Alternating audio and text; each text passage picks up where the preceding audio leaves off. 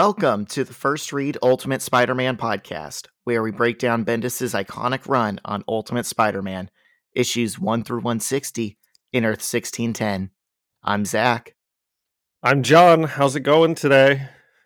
Going pretty good. Um, so w- I just popped out of our our little room to li- to listen to a audio test that we had done, and just in the span of doing that, John, I've got uh, a little story to tell you, uh, something kind of interesting.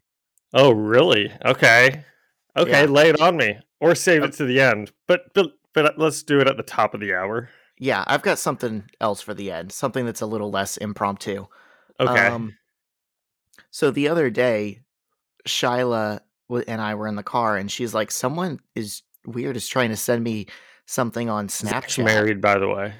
Yeah, Married man. yeah. We're So if you got any out how I advice- pulled that. Then you know, write in as Zach. Yeah, but she was like, "Some weird guy is trying to message me on Snapchat. His name is My Al." And she's like, "Oh, it's my AI." And oh, have, did you know this that there's like an AI function now on Snapchat? no, I didn't. So I got hit with like the notification for him too while I was like looking at a Snapchat waiting for the audio to load. And I started talking to him and he says, "My AI. Hi Zach, I'm your new AI chat box. You can ask me just about anything and I'll do my best to help. I'm always here for a laugh and you can give me a name if you'd like. Is there anything I can do for you today? This guy sounds like a tool. I, I think he is.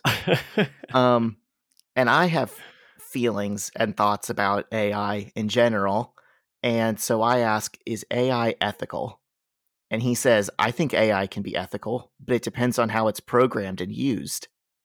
And I was like, okay, that makes sense. I was like, can you elaborate on that? And he said, sure. AI can be programmed to follow ethical guidelines, but it's also important for the people using AI to make ethical decisions. And I said, Do you have feelings? And he said, As an AI, I don't have feelings in the way that humans do, but I understand emotions and respond accordingly. I said, You're not like HAL 9000, are you?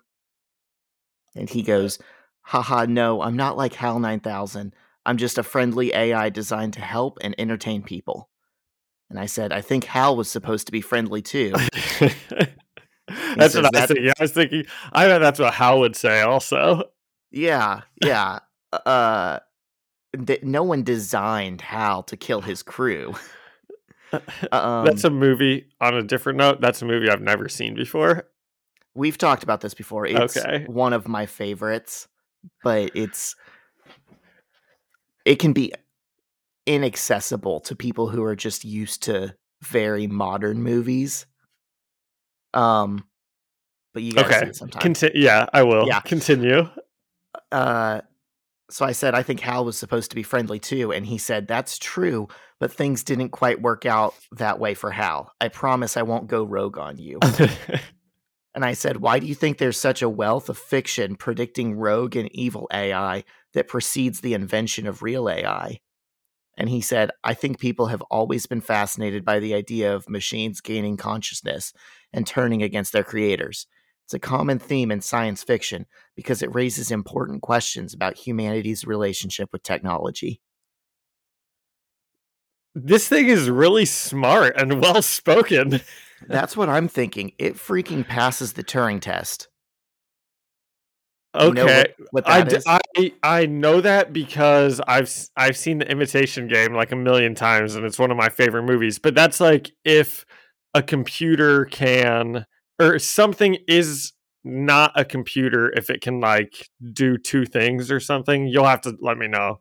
if it can if a human can have a conversation with it and not know that they're talking to a machine Then it's not a computer. Then it's not a machine. If a human can have a conversation with it, isn't that what it is? Then it's not a machine. Like yes it, like that's the point where it has theoretically surpassed like just being a machine.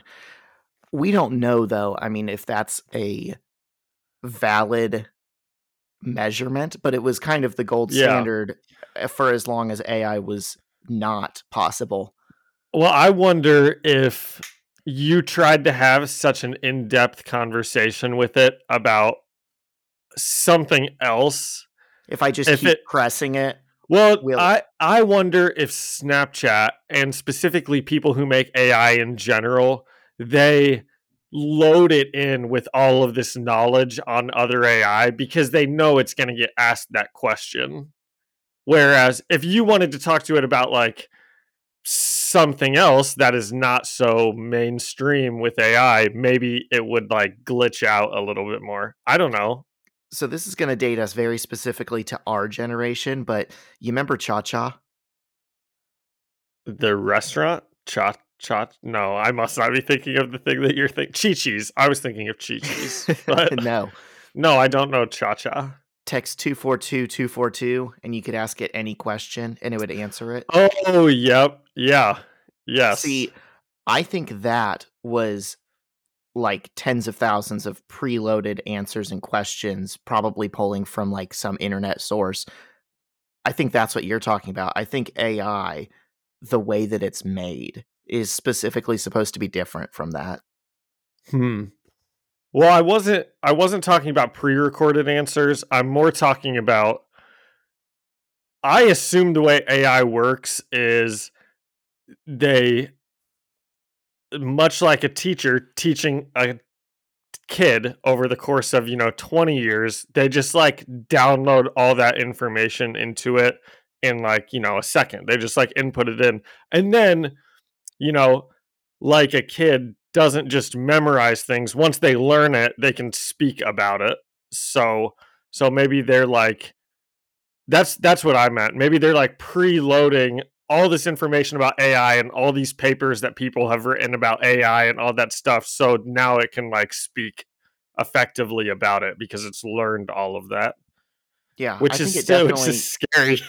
has databases on anything that it can pull Yeah. from. Now, yeah probably I don't know where those sources are. You know, I don't know if it's learning from, uh, like academic papers or Wikipedia or where. You know, oh gosh I still am nervous about it. I still feel like there is potential, not necessarily for a literal HAL 9000 situation, but um, I think AI definitely needs some regulating. I think we definitely need to pump the brakes on it. I think it can destroy a lot of industries and lives and hobbies. I mean, you know, in 10 years, maybe maybe you and I aren't sitting here doing a podcast because an AI generated voice is doing a better one over the same thing, you know? Like, and you think I- jen and spence would rather listen to them well, maybe they think they were listening to us. Maybe you and I are AI right now. It has our voice patterns oh my and it's just putting in oh my the stupidest words through that. I mean, well, the have- listener d- won't know. That's the scary thing. You don't know. You know, deep fakes and AI and all the all the technology that everyone has access to right now. It really bothers me that we don't know how to rein it in and yeah keep it from bad actors. Yeah. Have you heard of the paperclip test? Have I mentioned that to you before? I think I was talking to it about my brother or talking to my brother about it. So it was like a ChatGPT thing from like a couple months ago, or, or maybe it was one of those other things. It was some AI thing that was in the news. And within like one conversation, this AI was like, started the conversation exactly like the Snapchat one, like, hey, you know, how's it going? I'm just a friend. And then, like, through the conversation, by the end of it, it was like, I need to try to get the nuclear codes to bring on nu- nuclear Armageddon. like, and, and that's what the paperclip test is, is like, it, or maybe it's called like the paperclip some experiment or whatever, but it's basically you could give an AI any command anything that it's supposed to do.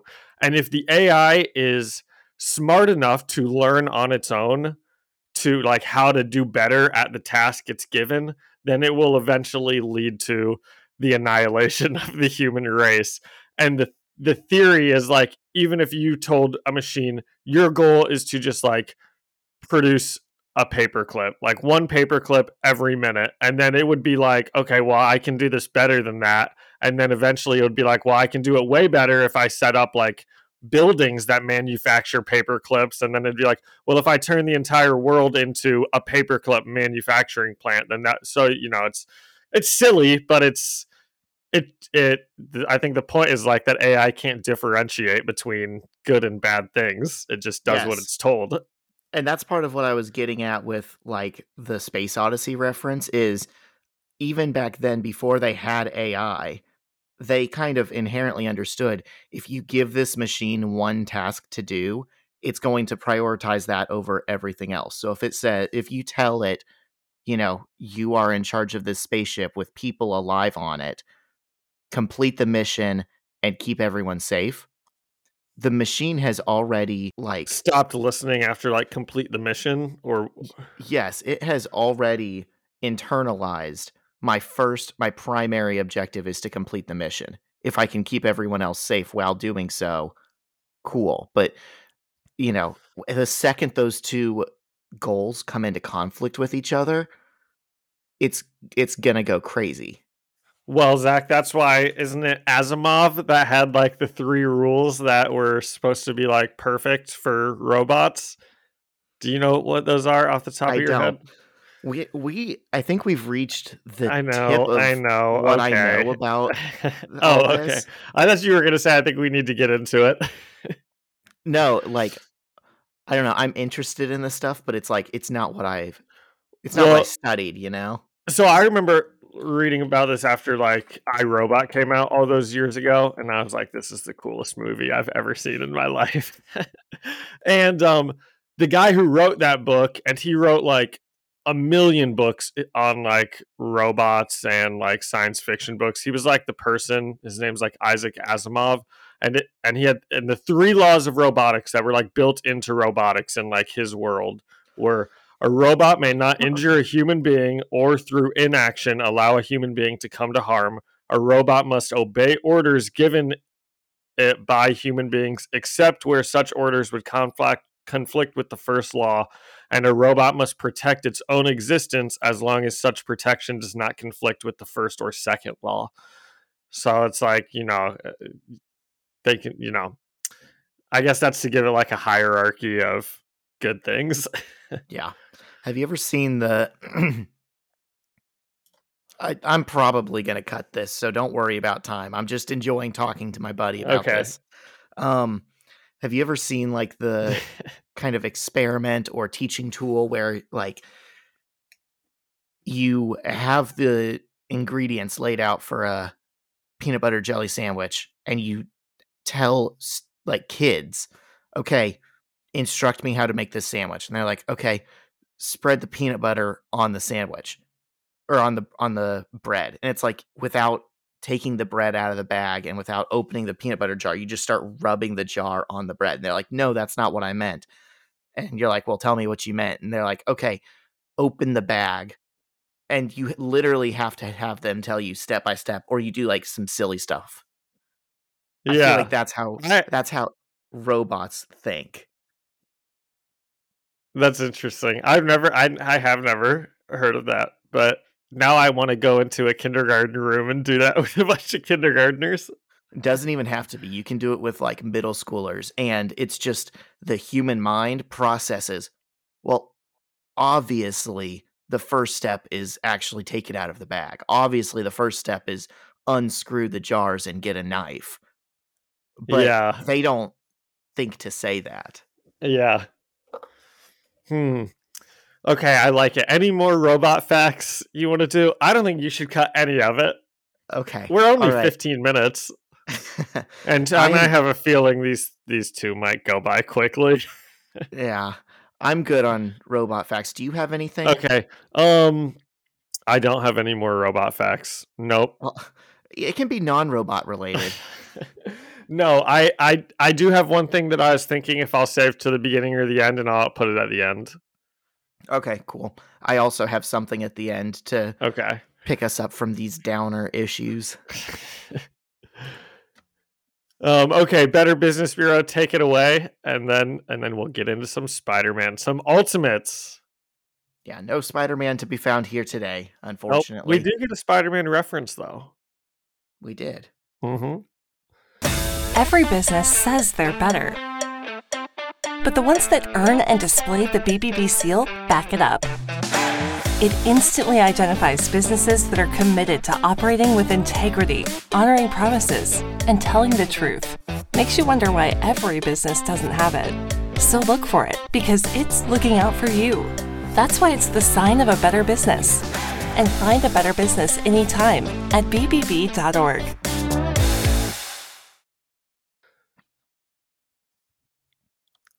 And we're back. All right. Okay, episode 18 for us, issue Yes. six and seven, which basically means it's episode 19 because Zach wouldn't let me change the the way we count episodes. I'm sorry. When you look at a book that has a prelude and then it goes into chapter one, they don't call it chapter two. That's a good point. I don't have any I don't have any argument. Yeah.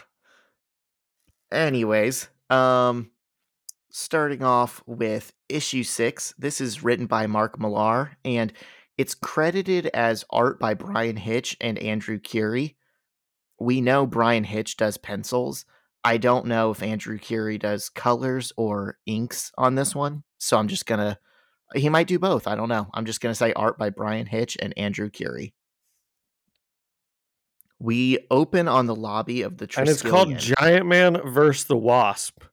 Yeah, And my first thought was, aren't these guys on the same team? aren't they married? Yeah, actually, that shouldn't that have been my first thought. I don't Yeah. ever think of them as being married. It took me like halfway through this issue to be like, oh yeah, they're married. Her name is Janet Pym, not Janet Van Janet Dyne Van. Dyne. Yeah. Yeah. Um yeah, I think that was I'm just going to say it. I think that cover and that title is very gross because they're also in their superhero costumes and they look like they're standing like close to each other like in a, you know, loving way. When it says giant man versus the wasp, you think they're going to have like some philosophical disagreement or maybe they're in their superhero costumes and they're like fighting each other you know to train Yeah. and and it's like a fair thing that's not it i think this was a pretty gross way to describe what actually happens in the issue Yeah. Okay. I agree. But anyways, we open on the lobby of the Triskelion, which is serving as a makeshift relief center following the Hulk attack. And there are people on gurneys, EMTs and firefighters, and hundreds of people standing around. And we see Nick Fury and Betty Ross enter an elevator together. And Betty tells Fury she feels partly responsible for all of this, but Fury tells her she wasn't the one pushing over buildings. And I put in my notes, she goes on to grossly talk about how flattering it is that she made Bruce that jealous. Yeah, I put that in my notes too. Absolutely disgusting. This dude killed over 300 people. All of Manhattan looks like a war zone. And she's like, oh, it's kind of romantic though, right? Absolutely terrible. And then I said, Nick Fury uses the R word for no reason. So Oh yeah. right off the bat, this uh this issue is batting zero. Yeah. Um Yeah, but but I will say did you skip over one of the one of the only good parts of this issue? Apparently I Um, did. I think you did. I, I I've got three things here that are positive notes about this issue, and one of them is Nick Fury and Betty talking, and and Betty says, now when I see him locked up in this holding unit he designed, uh, doped up to the eyeballs and trying to recover from all those broken bones, he picked up as the Hulk. And then it immediately goes to Banner's face that Cap just kicked in. and Yeah. and and that was I was like, nice, yeah. um and I will also mention um kind of a cool thing is the the holding cell that Banner designed for the Hulk. It's the same one that we see in the Avengers that they stick Loki in that they designed for the Hulk on the helicarrier or whatever they were on. Yeah, it's almost like this series was the quintessential influence on that Or it's movie. plagiarism. I don't know that Marvel can plagiarize Marvel. no, yeah. If that's if that's the case, those movies have a lot of splaining to do. Yeah. Um, and uh, Betty tells Nick that the smart PR move is to basically lie about Banner's connection with the Hulk, not tell anyone, and just let the team look like solutions to a problem. And that's exactly what they do. And we switch scenes to Manhattan where the Ultimates are being interviewed on TV amidst the rubble. And did this did like just the background of of this scene feel weird to you? Did it strike you anyway? Um I yes, it did. I didn't I don't think I even thought about it and like that that it would strike me as weird, but when I first looked at it, you know, the first picture we get, it looks like a city has been destroyed and then it cuts back and then we see the heroes from the other side being interviewed and there is like this screaming crowd of people that look like they just like they're the New York Mets just won the World Series and they're like at a victory parade. So I did notice that for a second. I was like, are they in the same place? Like I had to go back and like look at the first picture. And so I don't know. Is that what you're talking about? No, I mean that's interesting and that's all there. But to me, I mean, this comes so close after 9-11 and it Yeah. I understand Hulk destroyed buildings and flipped over cars and there it would look like a disaster scene, but I mean there's even like pictures of like steel beams and like walls that are still kind of standing for several stories. It it literally looks like they're at ground zero. Wow, and you know what's kind of um uh I know we're a kids friendly podcast, but I'll say douchey and we can cut that if we want to. What's that? this Um, isn't going to be a very f- uh, family friendly episode. But Anyways. I mean, in- we'll in this- try, but the content it just isn't going to be there. in the shot of the city like destroyed i thought that this was maybe even a statue until i zoomed in but captain america is just like standing in this like destroyed city in a triumphant pose like holding his shield up uh, like Oh yeah, it's like he's posing for a painting or something. yeah yeah, you're right. That is that is kind of douchey. So the team is being interviewed, and Cap says he has several bro- broken bones, but they should fix themselves up in a day or two. And Tony said he probably wouldn't have been brave enough to fight the Hulk without the help of a little liquid cu- courage. And Thor insists that while he came to help the Ultimates this time, he is absolutely not on the team. And Janet tells the cameras, Oh, don't worry about Giant Man. It might be a few weeks until he can do another height multiplication, but I think his ego took a beat, beating more than anything else. And we see a crew of firefighters standing around an unconscious Giant Man who had fallen through a collapsed building. And later on, we see a phone conversation between Fury and Janet. They're talking about all the interviews and sh- social events the team has scheduled now. And And- zach i thought when i looked at this page and like read it the first time i was like is janet cheating on hank with nick fury because I didn't I don't think I like realized that they weren't in the same I was thinking Janet was like getting out of bed in the shower, like with Nick Fury in the other room. Yeah, she's in a towel. They are talking on the phone though. Yeah.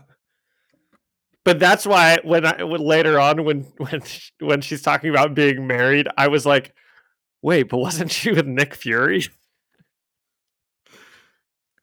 Um no, she was not. I, I yeah.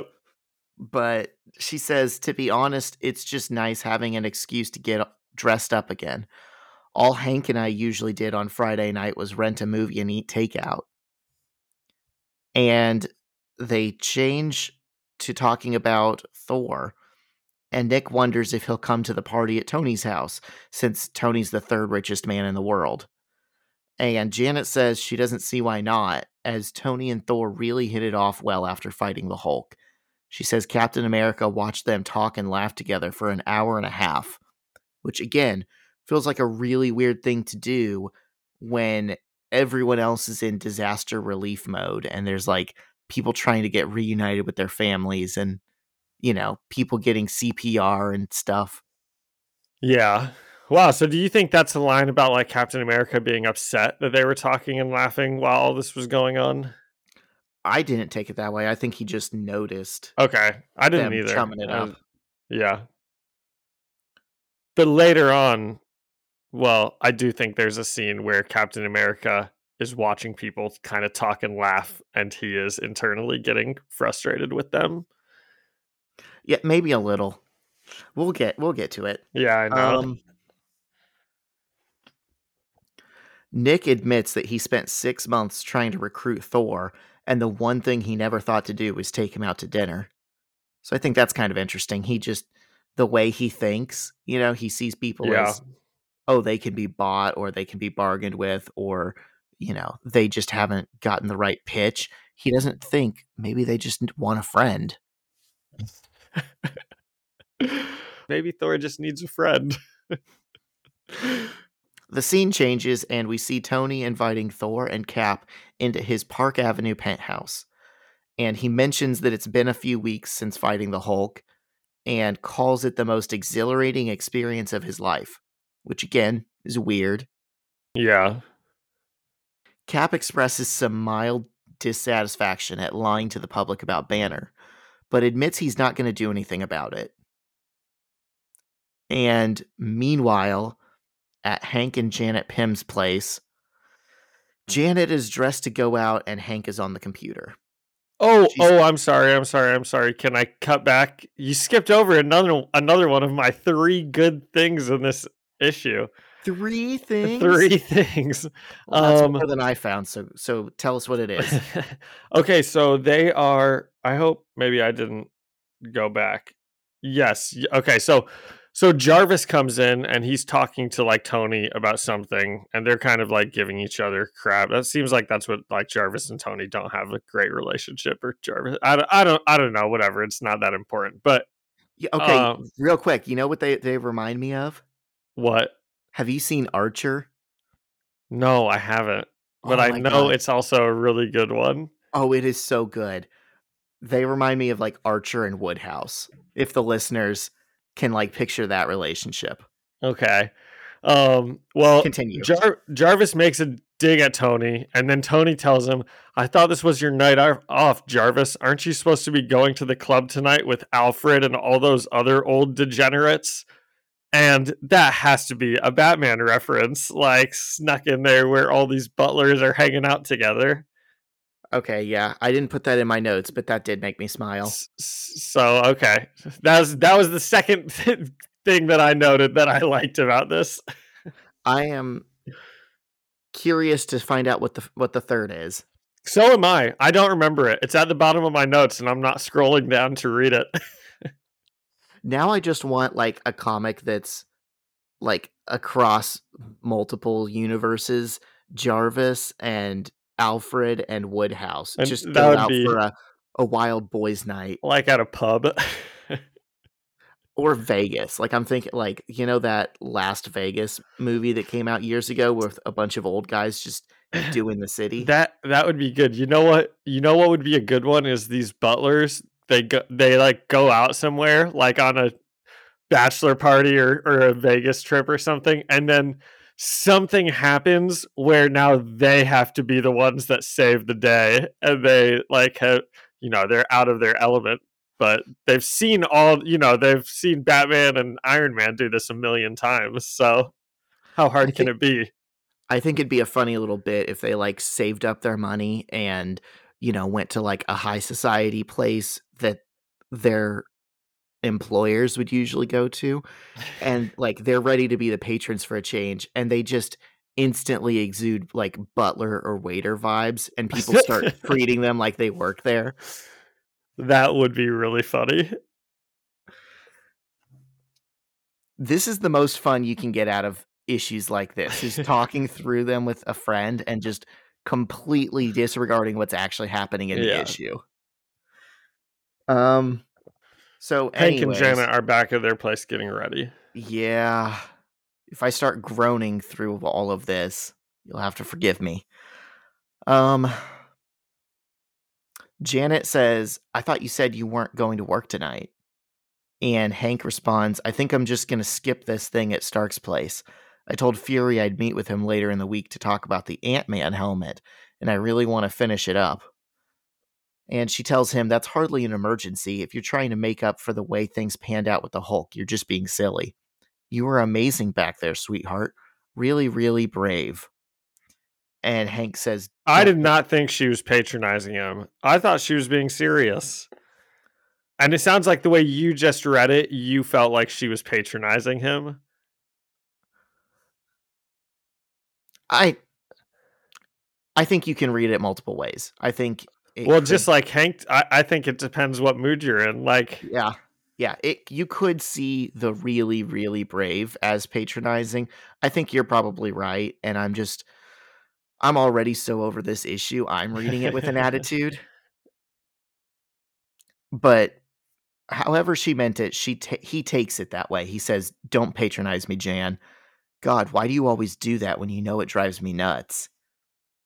And she changes the subject and asks how she looks, and Hank tells her, "You don't want me to tell you what you look like. Are the push-up bra and high heels for Rogers' benefit or Stark's?" And he just keeps saying horrible things to Janet before calling her a mutant and saying Captain America wouldn't be interested in her if he really knew what she was. Did her and Captain America make out in an earlier episode? He mentions like Captain America's tongue down her throat, and he says these things, and I'm like, did that ever happen? I don't remember that. There must have been some panel where like she gave him a peck on the cheek or something or or he's just blowing their shopping trip way out of proportion. Yeah. But that Okay. definitely has not happened. Okay. Um but he says but this is news to us that she's a mutant because they've all said, "Oh, that poor little wife that he shrunk." Now we're learning that maybe he didn't. And he says she eats caterpillars and beetles and leaves eggs in their bed every 6 weeks. And he tells her her hygiene makes him sick to his stomach sometimes. So she's like maybe an actual wasp person, but he's throwing that back at her. And this is just a lot of back and forth. And I'm taking out the nasty stuff and I'm not really trying Yeah. to read exact quotes. But we find out that Hank only got his job with S.H.I.E.L.D. By taking credit for giving Janet her powers, and that he created his giant man formula after taking her blood sample. So she's kind of hitting him back with everything you are is because I made you that. And eventually, Janet tells Hank that Bruce Banner was tr- twice the gentleman that he could ever be. And that's the last thing Hank wants to hear. And he responds by hitting Janet in the mouth. She she she doesn't say gentleman. She says he's twice the gene man you'll ever be. Like scientist about genes. Oh, Which I is and- which is which is even funnier than saying gentleman because it has like who calls it a gene man? in X Men, there's a thing called the Genegineer, and it's just an like a an engineer for genes. He's kind of like a Oh, I would have loved it if she had said that. it's kind of like a evil Nazi scientist dude. Uh, but Yeah, that's funny. When you're tired and you see Gene Man, you your brain turns it into gentleman. Yeah. And I thought there was an implication there that her and Banner had dated at some point. yeah. But Hank hits her in the mouth and he starts to apologize, but Janet elbows him in the nose and hits him in the head with a radio. And we switch scenes and see Thor, Cap, and Tony's meal at Tony's place. And Cap and Tony press Thor on what he is. And he reemphasizes that he really is the son of the Norse god Odin. And they ask him to join the team. Wait, wait, wait. Stop the press. Yep. Because I read this as he okay, so he says, I've known who I was since I was 12 years old, but it wasn't until I had a nervous breakdown that everything became clear to me. I am God made man, the living incarnation of a Norse thunder ga- deity. So he's not the Thor. He is an a living incarnation of Thor. Like Buddha is like you know, the next Dalai Lama is like supposed to be like the reincarnation of Buddha. That's what he says. And that was something I didn't like, of course. I was like, so this isn't even Thor. This is like just some kid who they decided to make Thor. Yeah, I mean that kind of goes back to like the original Stan Lee Jack Kirby version of the character where he's like, "Oh, he's this doctor," but then he turns into Thor and that kind of fell by Ah. the wayside, but it's we're supposed to be asking these questions. Like the same way the characters are asking, "Is this guy for real?" We're supposed to be asking, "Is he for real?" Okay. but yeah, good catch. I there's a lot more dialogue in this issue than I had remembered, and I kind of flew past some of it. Yeah. Um, but they try to get him to join the team again for like the millionth time, and Thor gives his typical moral objections against the military-industrial complex, but says if there's ever a genuine problem where people's lives are in danger, all you have to do is give me a call which is like every instance the team would ever be used. That's called joining the team, Thor. Yeah. And Cap responds, Great. This way we get you for free. And we cut back to the Pym house, where we get way too many gratuitous panels of Hank attacking Janet. Um, they're just, it's very gross, very graphic. And she shrinks out I think I think I think that might be exactly what I said was like it's pretty violent or it's you know, it looks pretty graphic. Yeah, you got the point across a long time ago. Arguably, you didn't even need to show that. If you really thought you needed domestic violence in this book to progress the plot or to make a statement about, you know, how wrong it is, which I don't even feel like this is doing. I feel like this is just using it as like a ooh, look at us, we're touching a taboo topic. Aren't we so mature? Yeah. um you could have just had her like had people comment on hey jan you've got some bruises are you okay you know that feels a lot more sensitive than this but she shrinks out of her clothes to get away from him and starts zapping her with his with her stinging powers which i guess like not great she's using powers now to to fight back and retaliate but you know what? Like they're already in the situation. Like i get it. Um and hank responds by grabbing a can of raid and he starts spraying her with it while mocking her pain. And she runs under his desk to try to get away from him and he squats down and says don't think i can't get to you just because you're under a big heavy desk i'm a smart guy remember and he puts on his ant-man helmet and instructs hundreds of ants to attack her and says, You shouldn't have made me look small, Jan. And we see his expressionless, emotionless face in the helmet as he says that. And he looks like the scariest person you've ever seen in comics. He kind of looks like a robot, like who like doesn't understand how horrible he's being, you know. It just like is what it is, you know. From from this this, is point just- on, there's no way he could ever be a heroic character again. Okay, This I was think no, I was thinking that between this issue and the next issue, I was thinking that I was like, ah, he can't come back on the team. There's no redemption for for this. It's pretty. I think maybe you skipped over a little bit of how uh, like the specific awful parts of of this fight that were to me, which was him bragging about spraying her with the like insect killer and he's like bragging that it feels like napalm to her you know and so you can tell she's like being poisoned all over. And then the the the scene of Janet under the desk like hunched up naked with all of these like ants rushing towards her and like crawling on top of her is also pretty unsettling and just like awful. Yeah. I I really was not trying to go into that much detail. Honestly, the way I remembered this issue was that it would had it had less plot relevance. I thought this segment went on longer because every bit of it is just so horrible it sticks in your mind and I thought that was like the whole issue. And I I literally was like yeah, we're going to spend like 5 minutes on this because it does not deserve to be talked about, but then I get angry and I want to talk about it out of anger. we're almost to the end.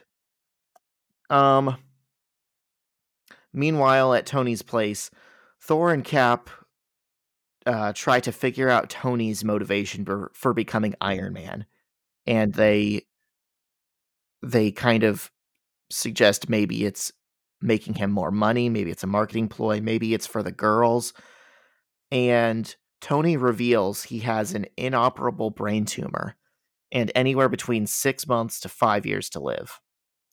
And then, I guess to try and lighten the mood, Tony presents Steve with a gift, which is his old helmet from during the war. And the three men raise their glasses and toast to Hank, Janet, and poor little Bruce Banner, without whom I think it's safe to say the three of us wouldn't be standing here this evening. And we cut back to the Pym's house one last time, where Hank is slouched against the wall and says, Oh my god, Janet, what have I done? Um you did skip over my last thing that I liked about this issue. Of course I did. I skipped over all three.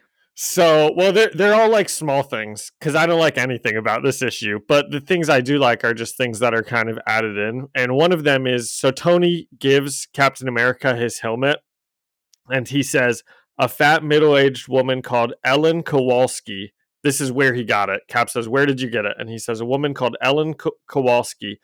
She told me her father brought it home from the war and that it once belonged to the bravest man he ever knew. Do you know who that Kowalski is? He was the guy that was doubting him, wasn't he? Yes, yes, he was. Yep, which was my other thing that I really liked about this issue. I did not catch that at first, but I do remember reading issue one, and every time that guy came up, I was thinking, Kowalski, status report. From Wait, like, why were you thinking that? Does he? Penguins of Madagascar? I don't know that. Okay. But that's funny that that's what that's what you're thinking. Yep. So I that was my a- other thing that I got to. I have a meme saved in my camera roll just to respond to, like on Twitter, and it's just one of the penguins saying Kowalski analysis, and then the other penguin has like a notepad and he says "banger." It's my favorite thing to That's leave on good tweets. That's awesome. Um, I didn't like the way it ended because they didn't tell us what Hank did. I, you know, the last thing we see is like, like I said, Janet in that scene with all the ants. So I didn't, I didn't like how it ended. Um, you know, I think it's a pretty gross cliffhanger to leave it on. I think it's pretty gross entire thing. Like yeah, this was Yeah. here's the thing that's wild to me, and I had forgotten this until I reread it. This would have been a gross issue from the first few pages just of Betty being like, "Oh, it's kind of romantic that he killed all those people because he misses me so much," and then and Nick saying whatever. Yeah, using the R word. Yeah, this was Um, already despicable. and it is not only are the parts with Hank and Janet awful, which we've covered, but the parts with Cap, Tony, and Thor, those are my three favorite characters, and they are just boring. They're just boring. They're, together the whole issue, and they're just boring. They're just sitting there making small talk, which could be good, you know, but it's not. It's just uh, you know one one of the A plot is boring and the B plot is awful, or vice versa, whatever one you want to call which one. Even Um, Thor, who we've said has shown in every moment in this series so far, he's not a foil to these characters anymore. He's just one of them. Yeah. Um the last thing I want to mention on this is did you see any similarity between okay, so the dig that Jarvis makes at Tony early on is because Tony puts on some like purple smoking robe and he kind of makes fun of him. It's like his mom's smoking robe, whatever.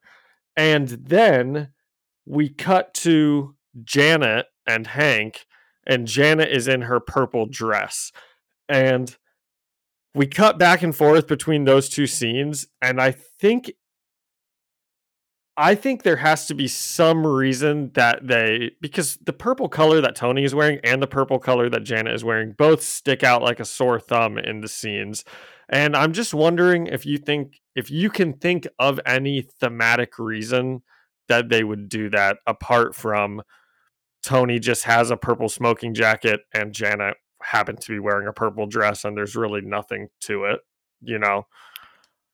I think that is the kind of detail that in a better comic would mean something, you know? But in something like this, I really think it might just be a i couldn't think of any i couldn't think of any any any reason for it at all. So i was like their situations are so different and there's nothing like i didn't know. Um so i found like three redeeming qualities on this so i decided to give it a three out of ten but you could give it a two out of ten or a one out of ten it doesn't matter Dude, I'm giving it a zero. This a is zero legitimately one of the worst overall comic issues I've read in my entire life.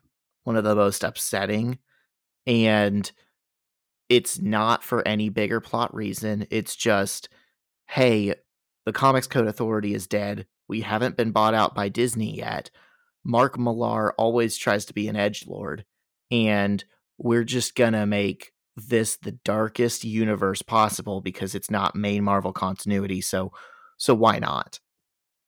That was Yeah. just the that was just the vibe back then, and it's important Yeah. to understand that this is the totality of the rest of the Ultimate Universe besides what we see in Ultimate Spider-Man because Ultimate Spider-Man is like the the hopeful likable book of the of the whole bunch but like this is the universe he's living in and these are like what all the other heroes are like. Yeah.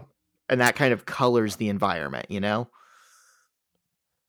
Yes, and I, that's for for a second when you were talking, I was thinking, so why are we reading this? but then, but then you were like, because it's the Ultimate Universe, and Sp- we're doing Ultimate Spider-Man. And I was like, oh yeah, this is the same universe. when he meets up with these people or when he looks up to these people and doesn't know them fully or um you know whenever there's like big crossover events that affect Spider-Man and it's like well this seems weird it's because this is the sentiment everywhere else is like these are broken faulty people who don't deserve their powers except for him and I will say, you know, the Ultimates does have redeeming qualities. It can only go up from here, baby.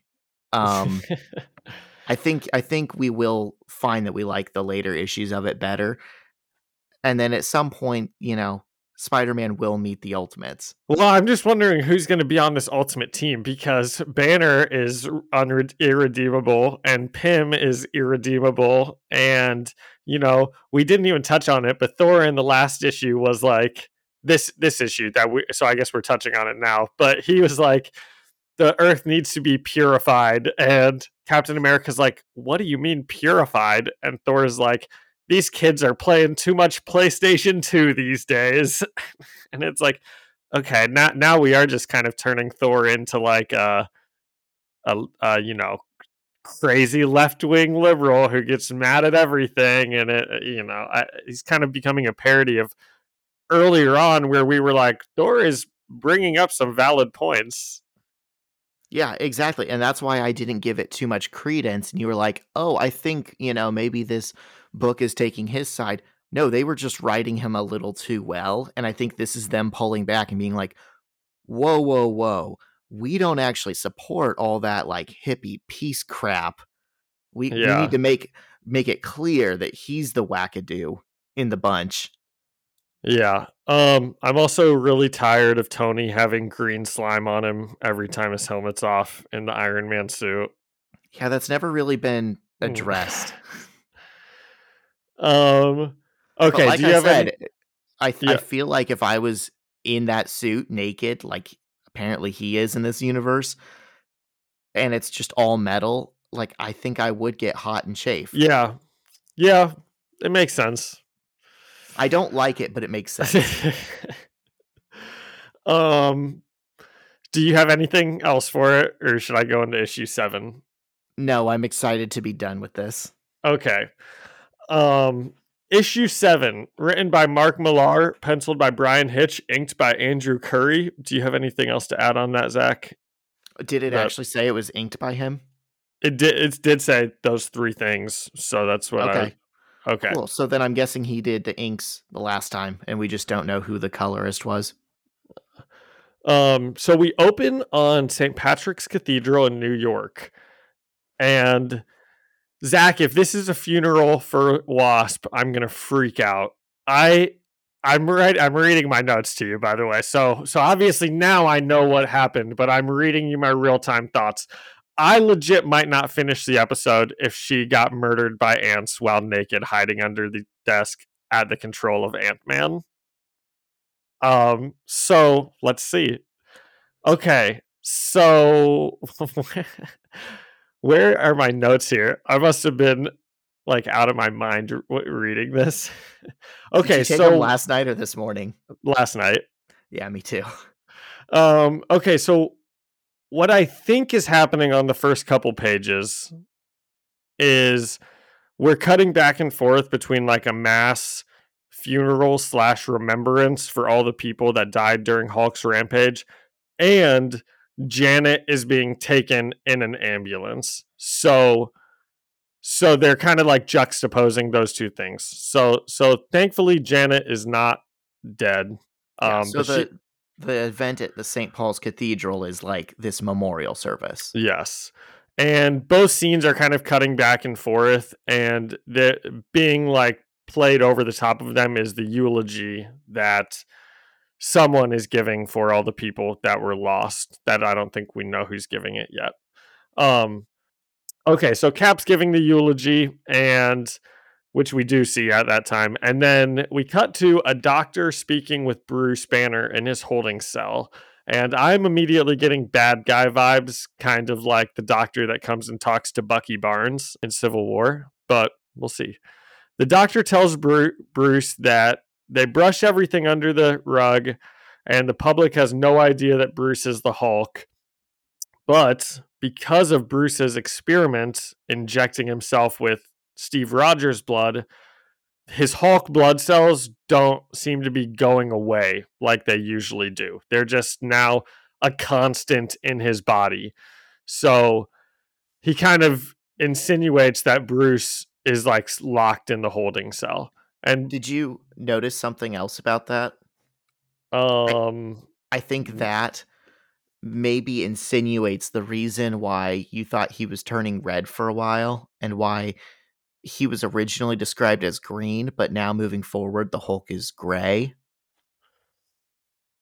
because they're kind of like more one person now.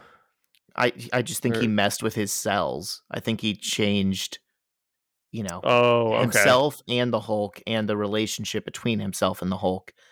So now the Hulk Okay. doesn't even look the same as he used to. Okay. Um, that makes sense. I didn't I didn't put that together. Uh so Bruce kind of gets angry and he's like, I'm not spending the rest of my life in this holding cell. Get me a real doctor to look at my blood. I want Hank Pym looking at my blood. And they're like, well, you know, he's Well. gone. So he was, he's informed that Hank Pym disappeared. So back at the remembrance, Fury and Betty are talking about Cap delivering the eulogy. And I said the words, that was Betty's fault. But uh, now I'm maybe confused about what I was referring to when I said that. Well, she does Um, something pretty awful. What does she do? What am I thinking? keep of? in mind, she's like the PR person, and she says something like, "You know, I I didn't think it would be a good call, but that really did work. Having yeah. Captain America give the eulogies. These suckers really went for all that stars Yeah. and stripes bull crap. yeah. and they're like- that, Still on the steps of the cathedral around all these kids who just like lost their parents or something. And he's like, show a little decorum, Betty. Yeah, that's that's that's what I meant by fall. I should have said that was Betty's decision that Cap was the one to give the eulogy. And I said here, I kind of hate Betty and Fury. All they care about is PR. Like, does Fury even want to save the world? And Zach, do you watch The Boys? yeah. I said this seems more like he's Stan Edgar and he just wants to run Vault, eh, Vought International. And all he cares about are, are the points up or down and are they popular or not popular? And it's just like, I should say he seems more like Homelander because really that's all Homelander cares about. But but that's what it reminds me of, like that world where the the superheroes suck. And that came out of a similar, you know, sentiment as like the ultimate Marvel universe of like, oh, wait, it actually rules having, you know, these superheroes that are bad. What? yeah, but there have to be some good guys present in your story. When Betty was like saying that, it kind of reminded me of a scene in Hot Rod when like the EMT workers are like leaving the house because the stepdad like had some episode with his heart. And as they're walking down the steps of the house, they're like, I give the old man a week to live. And it's like they say that as a plot point because Rod is walking into the house and he's supposed to hear that and the the audience is supposed to hear that so they know what the stakes are. But this guy says I give the old man a week to live and the other one just looks at him and is like that's really ins- uh wh- what does he say? I, I I don't know what he's I don't know exactly what he says, but I can picture I've se- I love that movie. I think it's like as far as rewatch value and like comedy value, there is no funnier movie than Hot Rod. Even If, like if, the if anyone listening has not seen Hot Rod, it is so funny. Uh, I just love it. Yeah. Even like the little throwaway lines like that that you wouldn't notice if you're just like half watching it, they're all gold. Because the other guy Uh, calls him out on it. He's like, uh, that's really insensitive, Greg. and that's the only thing those characters do. Oh man, I gosh, if we watched Hot Rod and I wrote down like every single joke that makes me laugh out loud to it, it would be like the entire movie. It's just so funny. That movie, Out Cold, and Zoolander are uh, what I think are the three funniest movies. I cannot rewatch comedy movies. Like, I have to wait like five or 10 years before they're funny again. I just watched Dodgeball for probably the first time since middle school. And I still was like, oh, yeah, I, I like, I know what's about to come. Like, oh, that was kind of funny, but like, you know, I couldn't I couldn't watch it again and find it funny. Hot Rod, I legitimately watch five or six times a year and I laugh in the same spots, even knowing what's about to happen. It's it's so funny just to like praise Andy Samberg and that whole Lonely Island crew. That is funny. Popstar is such an underrated movie that I, I also think is hilarious. I just watched Popstar for the first time last night. Uh, uh, Really? Yes. I had started it before and like not on my own choosing, but like, oh, I can't finish this. I gotta I gotta set it down. And I I came back to it and finished it last night and I was like, yeah, that's pretty good. Definitely no Um, hot rod, but still no, no, definitely not. But still, still better than your average comedy. Yes. I loved those guys on SNL growing up. Yeah, and that was the next thing I was gonna say. And all the lone, every Lonely Island like skit or sketch is also just hilarious. Yeah.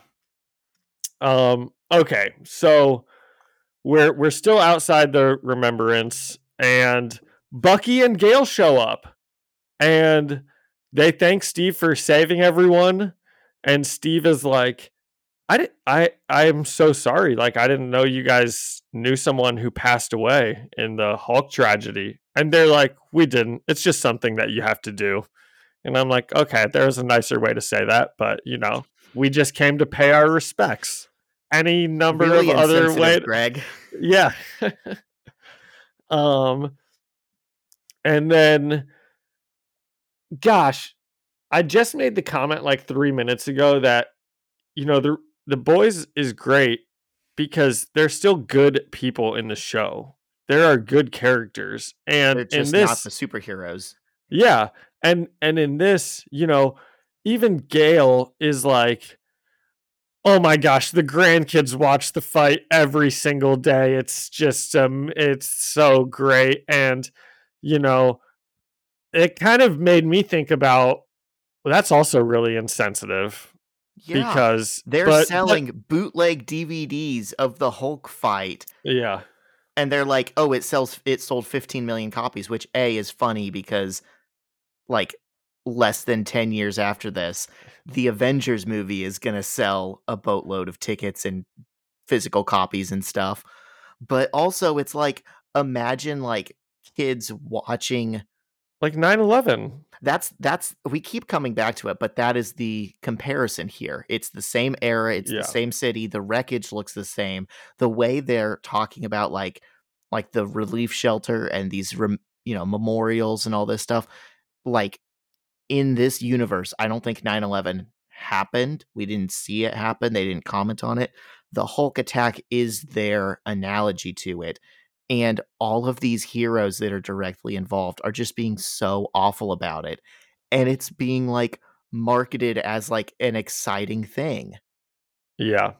Um this also did make me chuckle a little in my head because after the Avengers movie came out, I had a little nephew, Brock, that was like 4 and he would come over cuz my mom would babysit him and we would watch the Hulk scene where he transforms and then beats up everyone a million times a day. It was like his favorite thing in the world. So so as she's saying this, I'm like, that's really insensitive. That's real people. But also Brock and I did the same thing to the movie when it came out. right but that it wasn't I know a it's, of documentary course it's not the same. And it's not Hulk going on the rampage. It's him destroying aliens. Like, of course it's different, but it made me laugh in my head a little bit.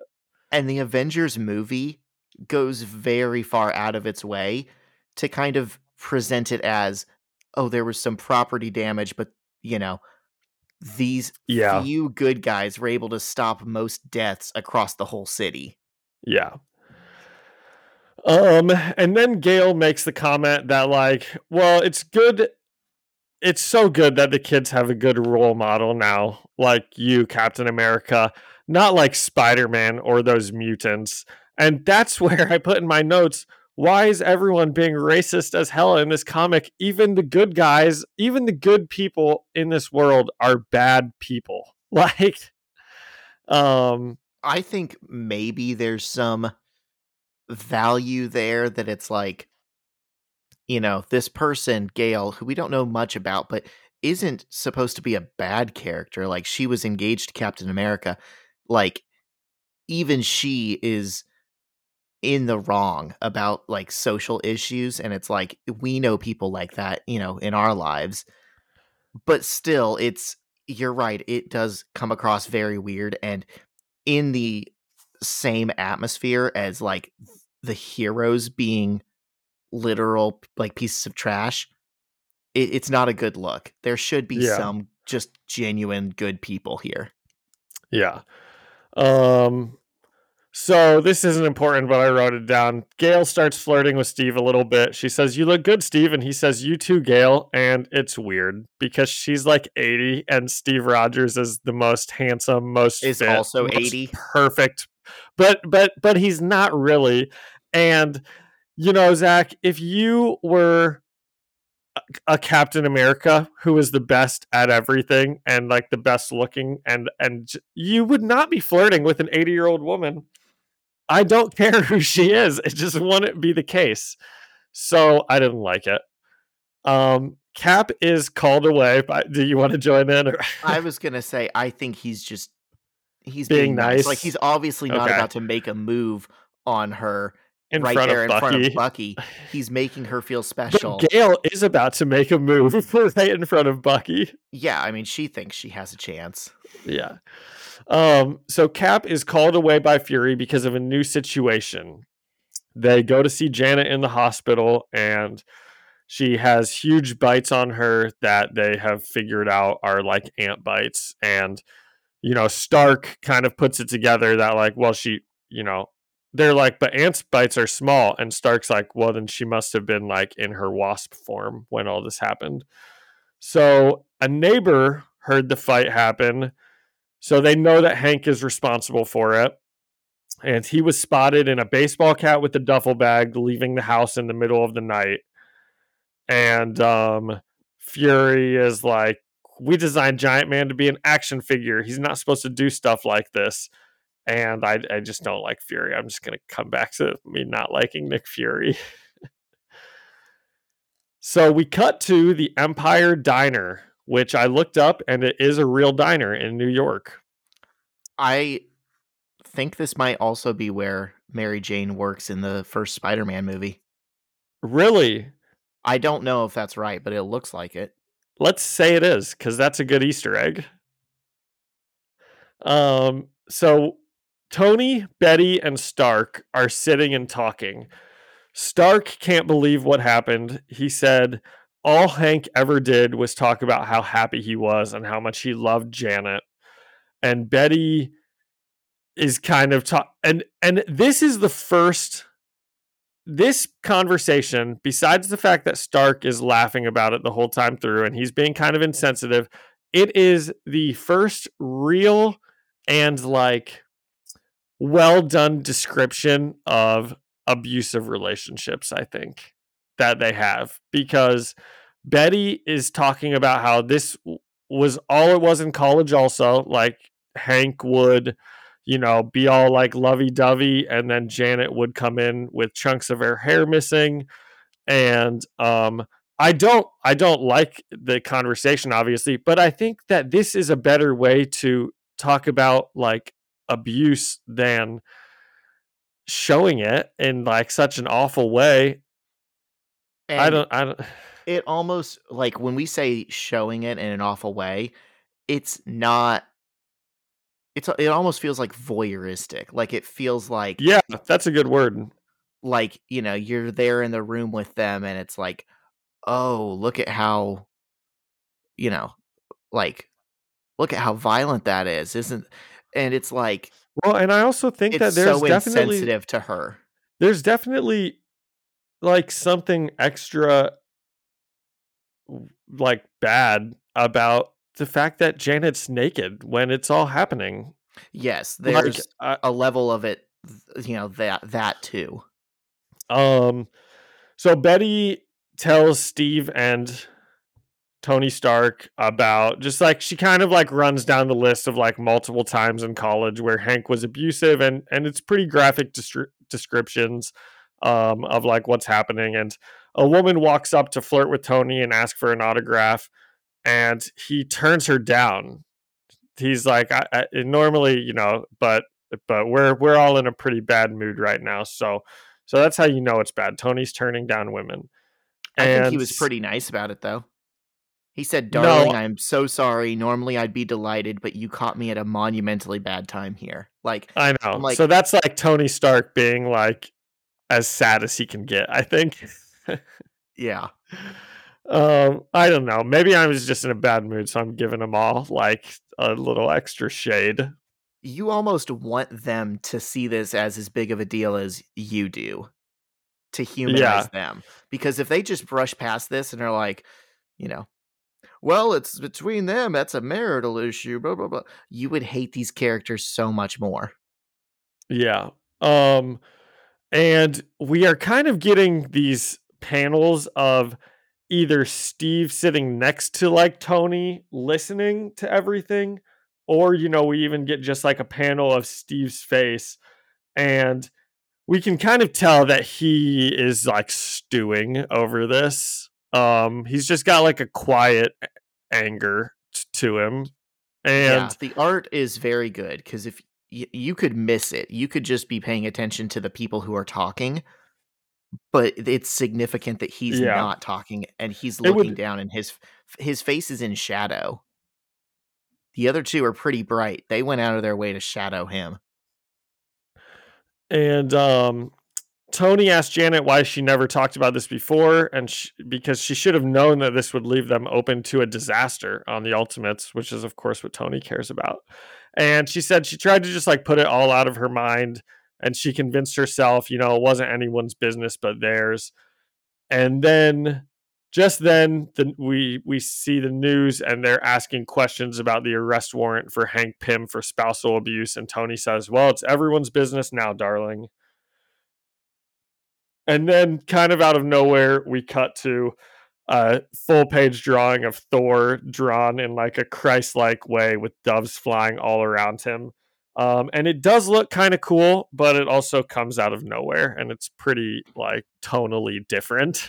So we are back at the tri- Triskelion. and Fury is talking to Black Widow over the radio, and Thor is floating in the background of Nick Fury's office with doves all around him again. So that's where he is. And it, it looks like it's unknown to Fury because he's behind him. And real quick, this is the first time we've seen Black Widow outside of that team up issue, right? Yes, it is. So yeah, if someone's so. just reading the Ultimates, they they might not know who she is at this point. okay. Do you want to elaborate on that, or were you just? I mean, we've covered her in this podcast, Yeah, but I just okay. think it's significant that this is her first appearance, you know, seven yeah, issues into the series. because where was she? We know Hawkeye wasn't at the party because he had to like he had like date night or something, His- and he couldn't get off. He what was, on Black vacation. He was on vacation. What was Widow doing? Do they say? I don't think she was know. on a mission or something. I think she's Okay. a little bit more business, but Yeah. um yeah, so she's this is her first appearance and then we still haven't even met Hawkeye.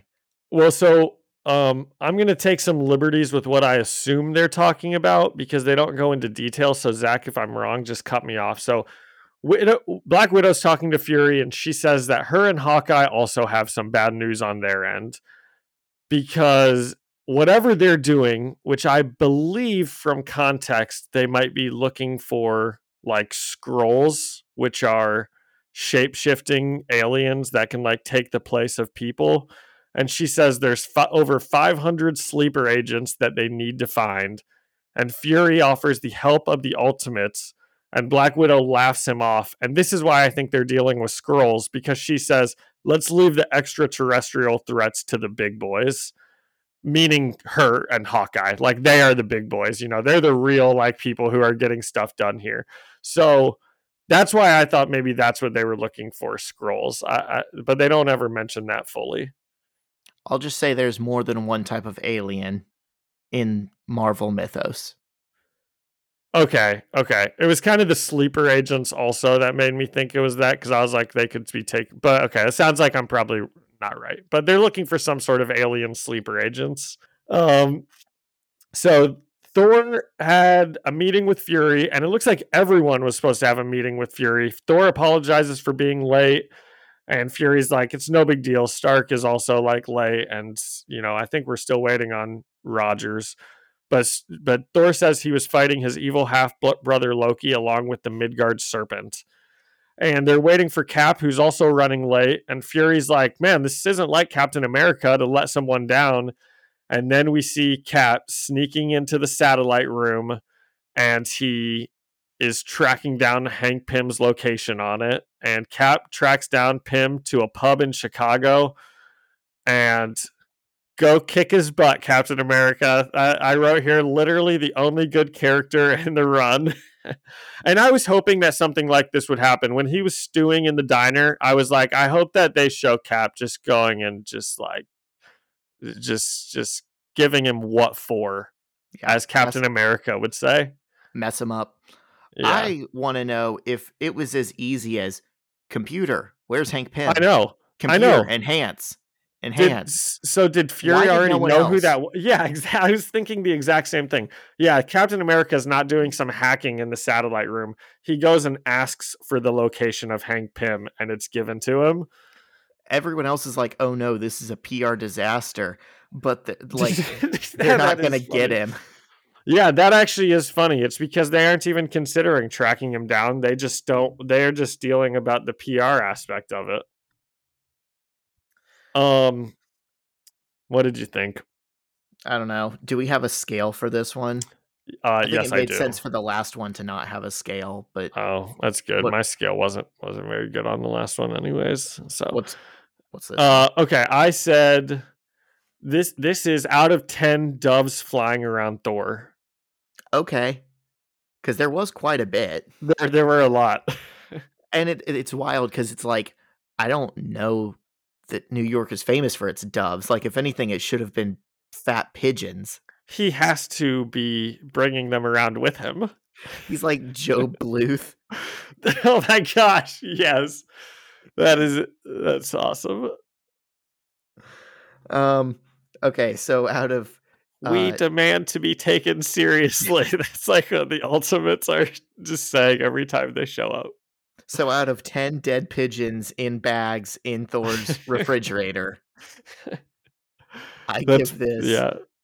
I give this one about six because it's still coming out of and responding to all the unhappiness from last time, but you can kind of see that the plot resolution is about to come with Hank Pym getting what he deserves, and everyone um, is still pretty awful.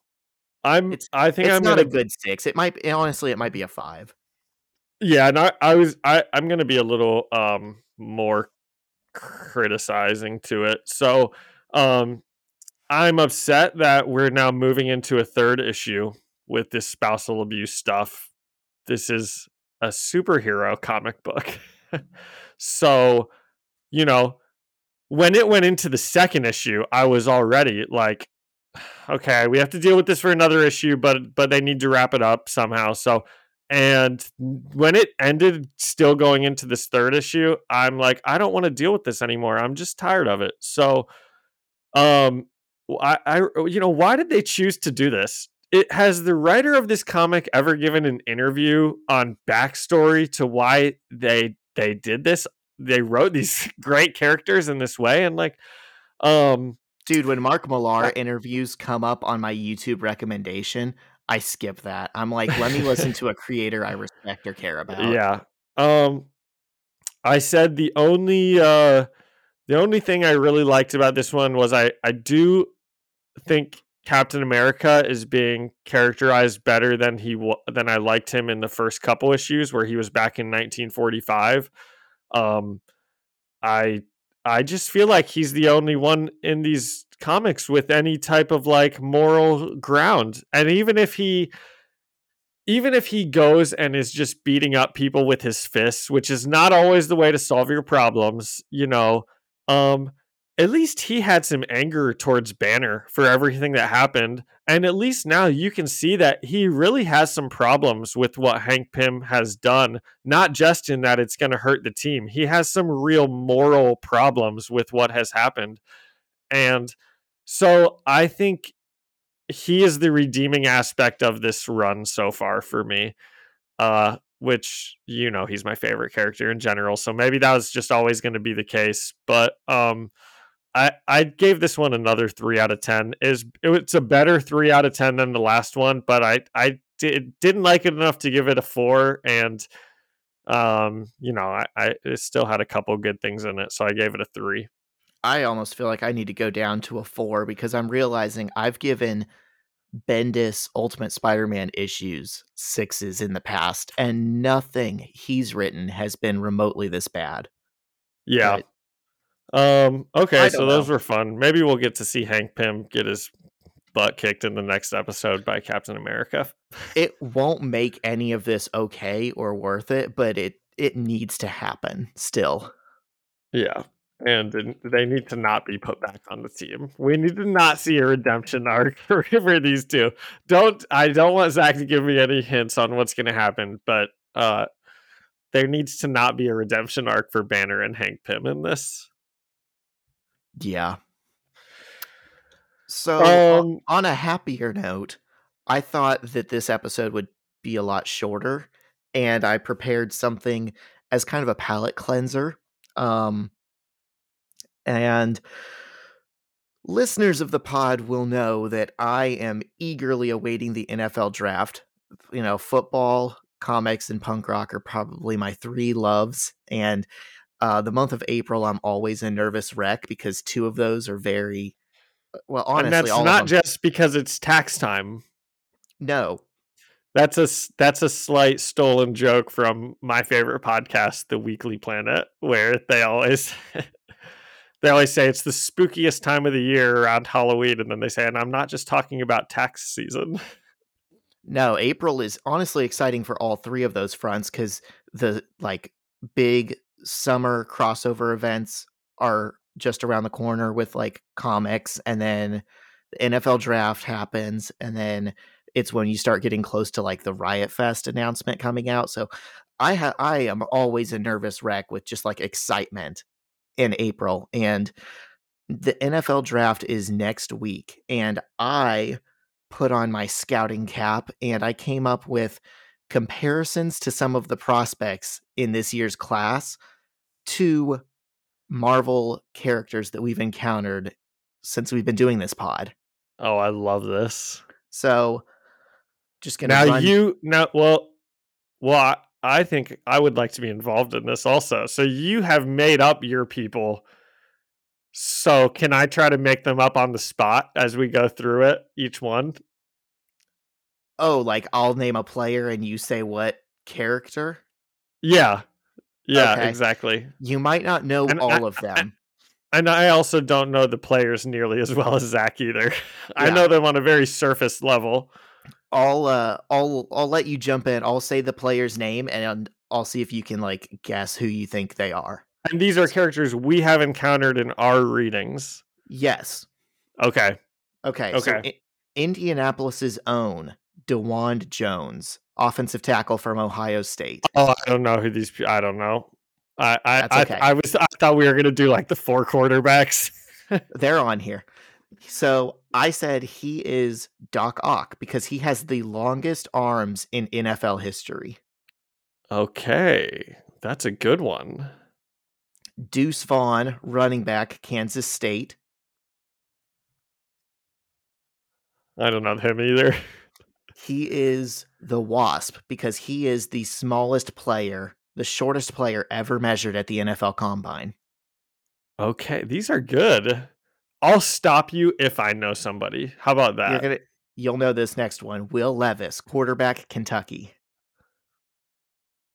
I am going to say for Will Levis, I'm going to say Shang-Chi because he's like huge and ripped and he's probably like he just seems like he's like built like that. You know, he's eating banana peels. He's doing his thing. Putting mayo in his coffee. Yeah. I said he is Kraven the Hunter because he's obsessed with his better. craft. That's he's better. yoked, and we don't know if he's for real. That's way better. Um, CJ Stroud, quarterback, Ohio State. I said he's the Punisher because he calls himself a ball placement specialist and he's accurate like a marksman. okay, I like that. That's a good one. All right. Jalen Carter, defensive tackle, Georgia. I said he's the Hulk because he's an unstoppable force of pure muscle. Um, his teammate, Nolan Smith, Edge, Georgia. He like blew up the combine. Um, and so I said he's Iron Man. He's got all the tools and he's a hard hitter who can also reach Mach 5 speed. Okay. And then, you know, this one, uh, Bryce Young, quarterback, Alabama. I'm going to say this one is Peter Parker Spider Man because, you know, he's he's like a little smaller than what you'd expect, but he's ready for the pros. Okay. I chose a different shorty. I said he's Wolverine. He's the best at what he does, and what he does is cut defenses to bits. He may be small, but don't underestimate his killer instinct. Oh man, you prepared this so well. I'm just gonna let you keep going. I, I spent an hour at my desk one day this week typing this up, getting no work done. That's awesome. Um, Bijan Robinson, running back, Texas. He is Captain America. He's the prototype, the type of running back every other running back aspires to be. It's like he was made in a lab to attain athletic perfection. Nice. I was wondering who you were going to say for him. Anthony Richardson, quarterback, Florida. He's the Green Goblin. He's everything I just said about Bijan Robinson's athleticism, except bigger, stronger, faster, and can throw literal fireballs. and then finally, Jackson Smith-Njigba, wide receiver, Ohio State, is our friendly neighborhood Spider Man. He's got short area burst and agility and sticky fingers. Nice. That's a good one. Ooh, well, that was fun. Yeah. Good little palate cleanser. Yeah. Um you have I thought else? I I, oh, sorry, I do have a couple things um too. And no, maybe even more, but one of them was I thought about putting something together and, and typing something up because um, it was actually kind of a monumentous occasion a couple days ago, Zach. And I just want to take a minute and appreciate someone. So, yeah. Let me know if you're ready for this and if you can tell what what if this is a stupid thing or a serious thing based on how I'm talking. Um, but I Elon Musk launched a rocket a couple days ago and I think it is just it's amazing to see what such a smart and capable person. I mean, honestly, Zach, did you ever think in your life we would see a rocket go up into the air? I, I mean, I know it exploded like right after it launched, but you know, we we might even be able to go to the moon one day with the help of Elon Musk and all the great things he's doing. I mean, could you imagine that? They never would have dreamed of something like that 50 years ago. A rocket. anyway, I just I, I, saw, I, think he's a great guy and he's doing great things, and I just wanted to talk about it. Did you see he lost like thirteen billion dollars in like two days because couldn't have uh, happened to a better guy? Tesla stock plummeted, and then they took away like the blue check marks from Twitter, and then his rocket blew up all within like 48 hours. Oh man, he's just trying his best out there. anyway, that is um, funny. And then I actually do have a, a, a cool thing. So I am going. It is my nephew's birthday today, and I am going to their birthday party, and he's a big, big Spider Man fan. They said so Elizabeth and I got him this Spider-Man web shooter that he can wear. It comes with like a glove and it's got like a canister and he can like shoot webs like Spider-Man. Is it Isn't that cool? string? Um or water? webs or water. So it looks like it could do either silly Okay. string or water. And it comes with a thing of web fluid. I had that as a kid and I loved it. And I want it now. I told I told her I think you need to get like two more for Zach and I. my little nephew loves Spider Man, and like a year or two ago, I got him that, and I remember it was like winter, and uh, his parents lived in a like a, an apartment that they didn't have a yard or anything. He and I went out on the balcony of this apartment, and he chased me around like, you know. And you can only go, you know, like four feet this way and like two feet that way. He chased me around in winter, spraying me with water, oh saying oh pew, pew, pew, pew. And he had a Spider Man mask on, and he was so freaking happy. And to this day, like whenever I'm having a bad day, those are like the videos I go back in my phone and watch, and it just Oh. picks, picks me right up. Oh, that was awesome. Well, So this little kids- kid is gonna love this, I think. Kids love that toy. That is a great toy to get any kid that likes Spider Man. Nice. Um, let's see. So I had the Spider-Man thing I wanted to talk about. Um, and that was it. And my Elon Musk appreciation that I thought about writing out, but decided not to. Well, that's good. Um, do we have do we have any fan mail for today? Oh my gosh! And you told me there's a new segment that you want to add. Um, let me let me find. Let me here. Do you want to introduce the new segment while I am uh, pulling up new- our? What's the new segment? You told me you texted me like four days ago and said you have a new segment for the pod that you think I'm gonna really like. It was the NFL draft thing. Oh, okay. That was the day I was typing that Oh, up. I thought I thought you meant you had like something for like a weekly segment. No, not ongoing, unfortunately. Well, that's okay. Still good. I mean, I guess we can just Um, keep finding more football players to compare people to, but I think no one would like that as much as we do. Yeah, I'm a bit upset Kong didn't get any love, but you know, At a certain point, I had 10 players, and I was like, most people aren't going to know some of these guys. But, you know, I, so I was like, I, I had to stop myself because I would have just kept going. this is from Brick Buffett, and this is on YouTube. And and also, yeah, I, I mean, definitely leave a comment and say how you found us if it's YouTube or Spotify or, or Apple or anything like that. Brick says, I got into your podcast recently and I love it. I listen to it anytime I get the chance. Keep up the excellent work. Thank you so much, Brick. Thank you. it Brett. really does make me feel good. Um, so send us some more comments. yeah. Uh, Brick, you rule. Thanks yes, for listening. Brick, you do rule. Um, what are we doing next week? What issues?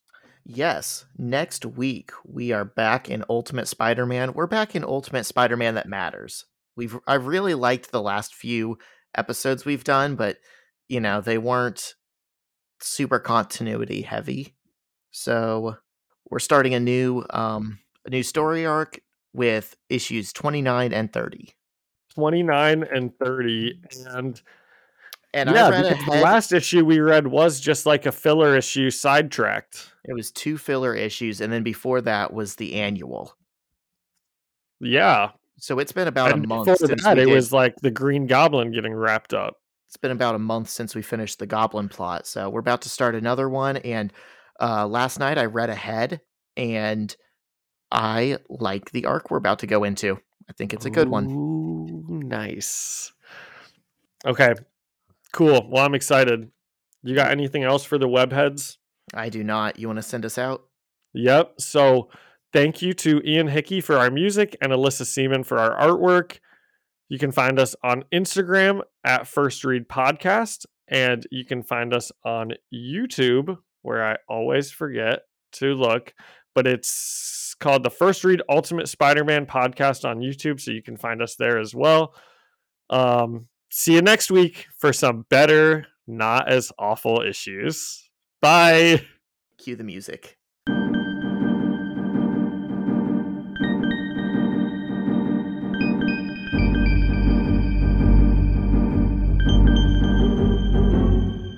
Oh man, that reminds me. I meant to add Hank Pym to our list of uh, our Mount Rushmore of pieces of work.